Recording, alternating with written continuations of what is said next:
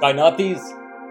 میں نے کہا ذرا آج بات کریں ایکسٹرا سولر پلانٹس یا ایکزو پلانٹس کی۔ یہ وہ سیارے ہیں جو دوسرے ستاروں کے گرد گھوم رہے ہیں۔ اب یہ جو ان کی دریافت ہے، یہ بہت پرانی نہیں، بلکہ اگر ہم آج سے تیس سال پہلے اس گفتگو کر رہے ہوتے آل دو اس وقت یوٹیوب بھی نہیں تھا، تو ہم یہ کہہ رہے ہوتے کہ اسٹرانومرز کا کافی حد تک خیال ہے کہ دوسرے ستاروں کے گرد سیارے موجود ہیں، لیکن ابھی تک ہمارے پاس اس کا کوئی ثبوت موجود نہیں۔ مگر نائنٹین نائنٹیز میں یہ پہلے ایکسٹرا سولر پلانٹ یا ایکزو پلانٹ دریافت ہونا شروع ہوئے تھے۔ اور اب ہم نے کئی ہزار ایکزو پلانٹ دریافت کر لیے ہیں۔ یہ ایک حیرت انگیز چیز ہے کہ ہمارا جو نمبر تھا، کتنے دوسرے سیارے ہوں گے، دوسرے سیارے ہیں، دوسرے ستاروں کے زیرو۔ انیس سو بانوے سے پہلے، نائنٹین نائنٹی ٹو سے پہلے۔ آج ابھی میں نے چیک کیا، بلکہ کچھ ویب سائٹس ہیں جو اپڈیٹ کرتی ہیں کہ کتنے سیارے ہم کنفرم کر چکے ہیں۔ تو ابھی میں نے چیک کیا، اس وقت جو کنفرمڈ ایکزو پلانٹس ہیں، ان کی تعداد ہے چار ہزار دو سو ایک۔ اور کینڈیڈیٹس یہ وہ ہیں جن کا ہمارے کافی حد تک خیال ہے کہ وہ پلانٹس ہیں، لیکن ابھی تک کنفرم نہیں ہوئے۔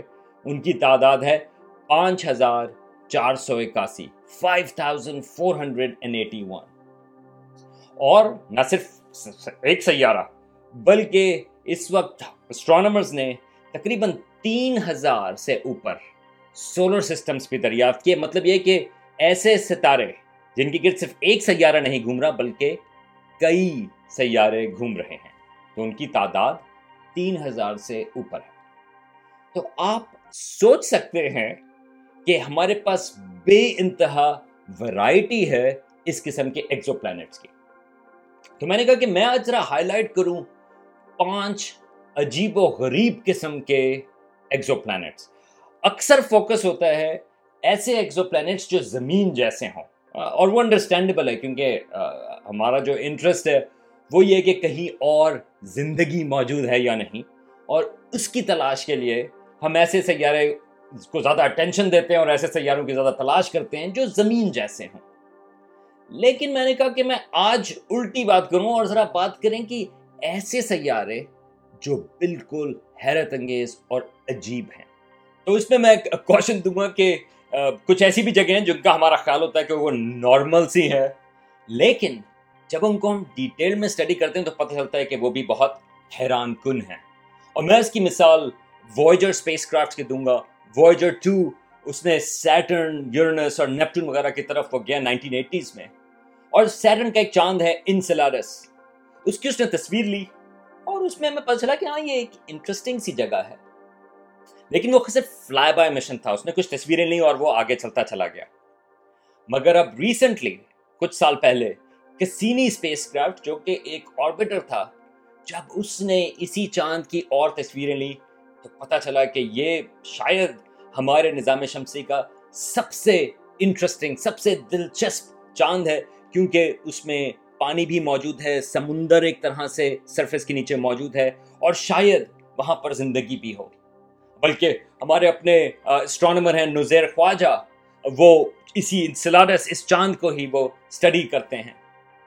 ایک اور چاند ہے نیپٹون کا، ٹرائٹن۔ وہ بے حد حیرت انگیز چاند نظر آتا ہے، لیکن ہمارے پاس صرف چند اس کی تصویریں موجود ہیں، کیونکہ وائجر جو ہے، وہ اس کو پاس کر کے چلا گیا۔ اسی طرح سے پلوٹو ایک وقت خیال تھا کہ شاید وہ کافی بورنگ سی جگہ ہو، لیکن جب پلوٹو ایکسپریس اس کے قریب سے گیا اور اس کی تصویریں لی اور یہ بھی صرف فلائی بائی مشن تھا، تو پتہ چلا کہ وہاں کی جو جیولوجی ہے، وہ بہت حیرت انگیز ہے۔ وہاں پر اونچے اونچے پہاڑ ہیں جو خالی برف کے بنے ہوئے ہیں۔ یا کچھ نائٹروجن کے گلیشیئرز ہیں یا امونیا کے گلیشیئرز ہیں۔ تو یہ جو جگہیں ہیں، حالانکہ یہ تو ہمارے اپنے نظام شمسی میں ہیں، لیکن وہ بے حد حیرت انگیز ہیں۔ تو آپ ذرا سوچیں کہ اگر ہم کسی اور نظام شمسی کی بات کر رہے ہیں، اس میں کتنی حیرت انگیز چیزیں وہاں پر موجود ہوں گی۔ تو شروع کرتے ہیں بات 51 پیگسس بی سے۔ یہ ایک مشہور ایکزو پلانٹ ہے۔ اور اس کی وجہ یہ ہے کہ یہ پہلا سیارہ تھا جو ہمارے کسی سورج جیسے ستارے کے گرد دریافت ہوا۔ یہ 1995 کی بات ہے۔ میں اس وقت گریجویٹ اسکول میں تھا۔ اور مجھے یاد ہے کہ جس کانفرنس میں اس کی اناؤنسمنٹ ہوئی، ہم سن رہے تھے کہ یہ ایک بہت بڑا سیارہ ہے۔ ہمارے جوپیٹر سے بھی بڑا۔ ففٹی پرسینٹ اس سے بڑا ہے سائز میں جوپیٹر سے۔ لیکن ہم تیار نہیں تھے اس کی اگلی انفارمیشن کے لیے۔ اس کا جو آربٹ ہے یعنی کہ جتنا ٹائم لگتا ہے اس کو اپنے سورج کے گرد گھومنے میں، ہماری زمین تین سو پینسٹھ دن لگتے ہیں اس کو۔ جوپیٹر اس کو تقریباً بارہ سال لگتے ہیں سورج کے گرد ایک چکر لگانے میں۔ ففٹی ون پیگسس بھی چار دن لگاتا ہے۔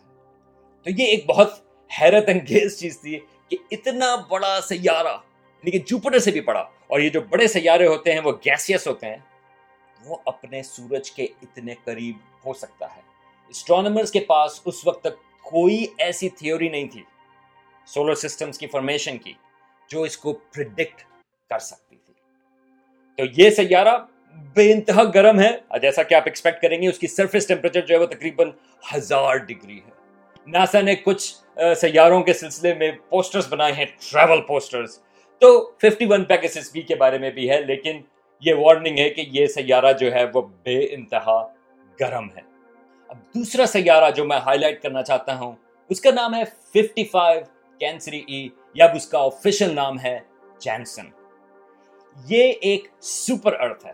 اس کا مطلب یہ ہے کہ اس کا جو مادہ ہے وہ زمین سے زیادہ، مگر جو گیسیس پلانٹس ہیں، جس طرح نیپچون ہے، اس سے کم ہے۔ یہ پہلا سپر ارتھ تھا جو ڈسکور ہوا۔ اور اس قسم کے سپر ارتھ پلانٹس ہمارے نظام شمسی میں موجود نہیں۔ لیکن یہ حیرت انگیز اس لیے ہے کیونکہ یہ بھی اپنے سورج کے بہت قریب ہے، بلکہ یہ صرف اٹھارہ گھنٹے لیتا ہے اپنے سورج کے گرد ایک چکر لگانے میں۔ تو جو آپ ایکسپیکٹ کریں گے کہ اس کی سرفیس جو ہے وہ بے انتہا گرم ہے، تقریباً دو ہزار ڈگریز اس کا ٹیمپریچر ہے۔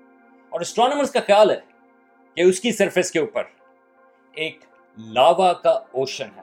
یعنی کہ جو لاوا ہوتا ہے جو ہمارے یہاں والکینوز میں نکلتا ہے، اس کی سرفیس جو ہے وہ کورڈ ہے اس لاوا سے۔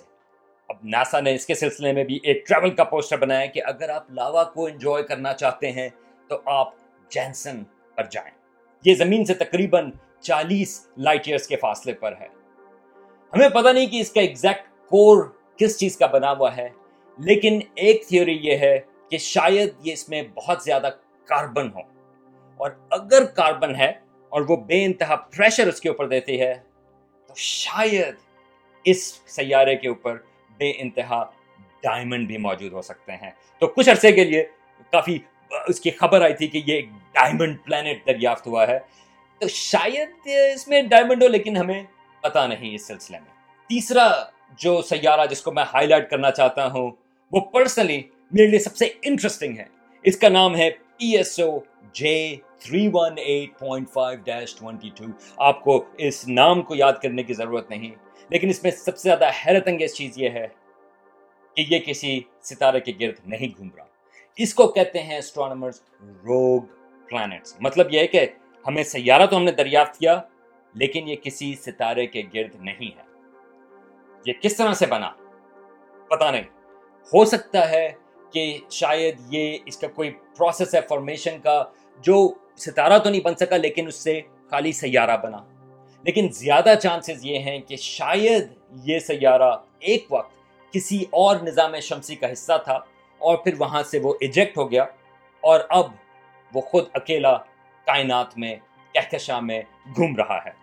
اب یہ جو پی ایس او جس کو خالی P S O J three one eight کہیں، وہ تقریباً ہم سے اسی لائٹ ایئرس کے فاصلے پر ہے اور آپ جیسا سوچ سکتے ہیں کہ اس کو تلاش کرنا بے انتہا مشکل کام ہے۔ یہ ہمیں اس لیے نظر آ رہا ہے کیونکہ یہ کافی نو عمر ہے، بلکہ اس کی جو عمر ہے وہ ایکسپیکٹڈ ہے صرف بارہ ملین سال۔ تو ہمیں نظر اس لیے آ رہا ہے کیونکہ یہ ابھی تک پوری طرح سے ٹھنڈا نہیں ہوا۔ تو ابھی بھی وہ تھوڑا سا گلو کر رہا ہے اور وہ روشنی اسٹرانومرز نے ڈیٹیکٹ کی اور ہمیں پتا چلا کہ وہ ایک سیارہ ہے۔ اور اس سیارے کا جو ٹیمپریچر ہے وہ اس وقت آٹھ سو ڈگری کے قریب ہے۔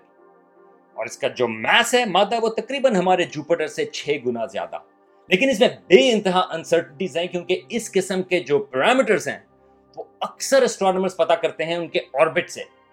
لیکن یہ آربٹ نہیں کر رہا کسی ستارے کے گرد، تو اس میں بہت زیادہ انسرٹنٹیز ہے اور ناسا نے اس کے لیے بھی پوسٹر بنایا، کیونکہ واقعی اس پر، اس سیارے پر ہمیشہ رات ہوگی۔ تو اگر آپ رات کو انجوائے کرنا چاہتے ہیں، تو پھر اس rogue planet T S O J three one eight پر جائیں۔ اب چوتھا ایکزو پلانٹ جس کو میں ہائی لائٹ کرنا چاہتا ہوں، وہ ہے H T one eight nine four three three B اس کا نام امپورٹنٹ نہیں۔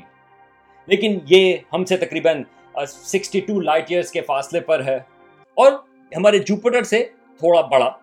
اور یہ بھی اپنے سورج کے کافی قریب چکر لگاتا ہے۔ خالی اس کو دو دن لگتے ہیں اپنے سورج کے گرد ایک چکر لگانے میں۔ تو جیسا آپ ایکسپیکٹ کریں گے، اس کا بھی ٹیمپریچر کافی گرم ہے، تقریباً ہزار ڈگری سینٹی گریڈ اس کی سرفیس پر۔ مگر اس پر بادل موجود ہیں اس ایکزو پلانٹ کے اوپر۔ اور بے انتہا تیز ہوائیں ہیں۔ تو اسٹرانومرز نے ایسٹیمیٹ لگایا ہے کہ اس کے اوپر جو ہوائیں ہیں، وہ تقریباً آٹھ ہزار کلومیٹر فی گھنٹہ کے حساب سے چلتی ہیں۔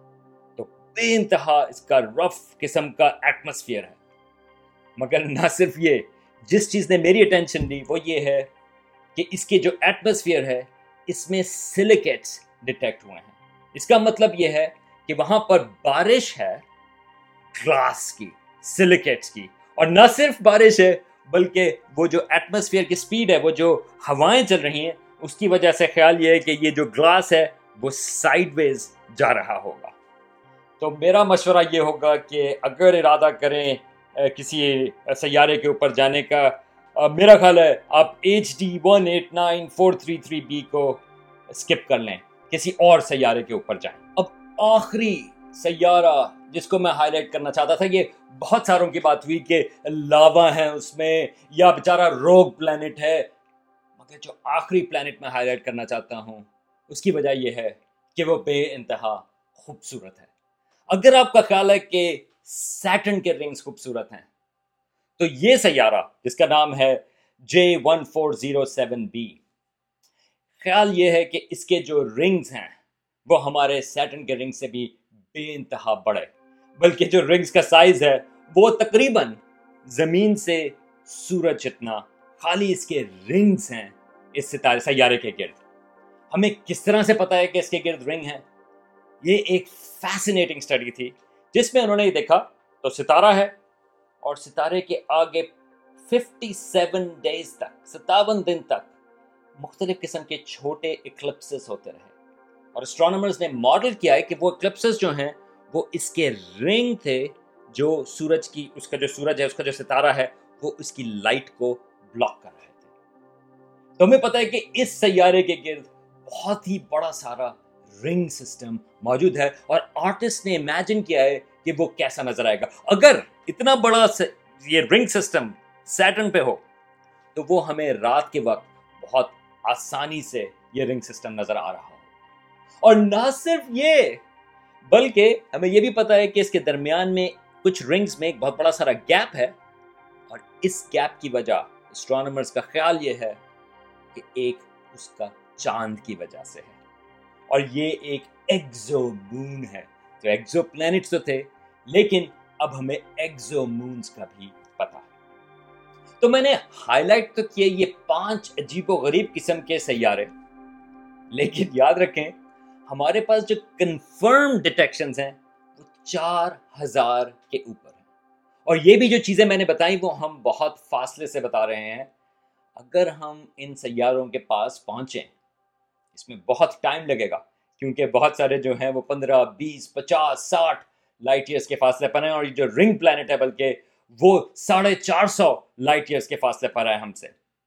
تو وہاں تک پہنچنا کافی مشکل ہے۔ لیکن آپ امیجن کریں کہ اگر آپ اس قسم کے سیارے کے اوپر اسپیس شپ پر جائیں اور انویسٹیگیٹ کریں، تو ہمیں کیا کچھ اور پتا چلے گا۔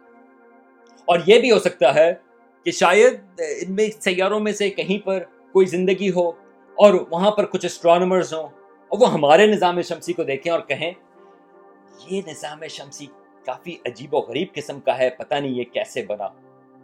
تو اسی طرح سے ہم سائنس میں ترقی کرتے ہیں، جب ہم ایسی چیزوں کو دریافت کریں جو ہمارے اسٹیبلشڈ آئیڈیاز کو چیلنج کرتے ہیں۔ پھر ہم تلاش کرتے ہیں ہاں اس کی ایکسپلینیشن کیا ہے؟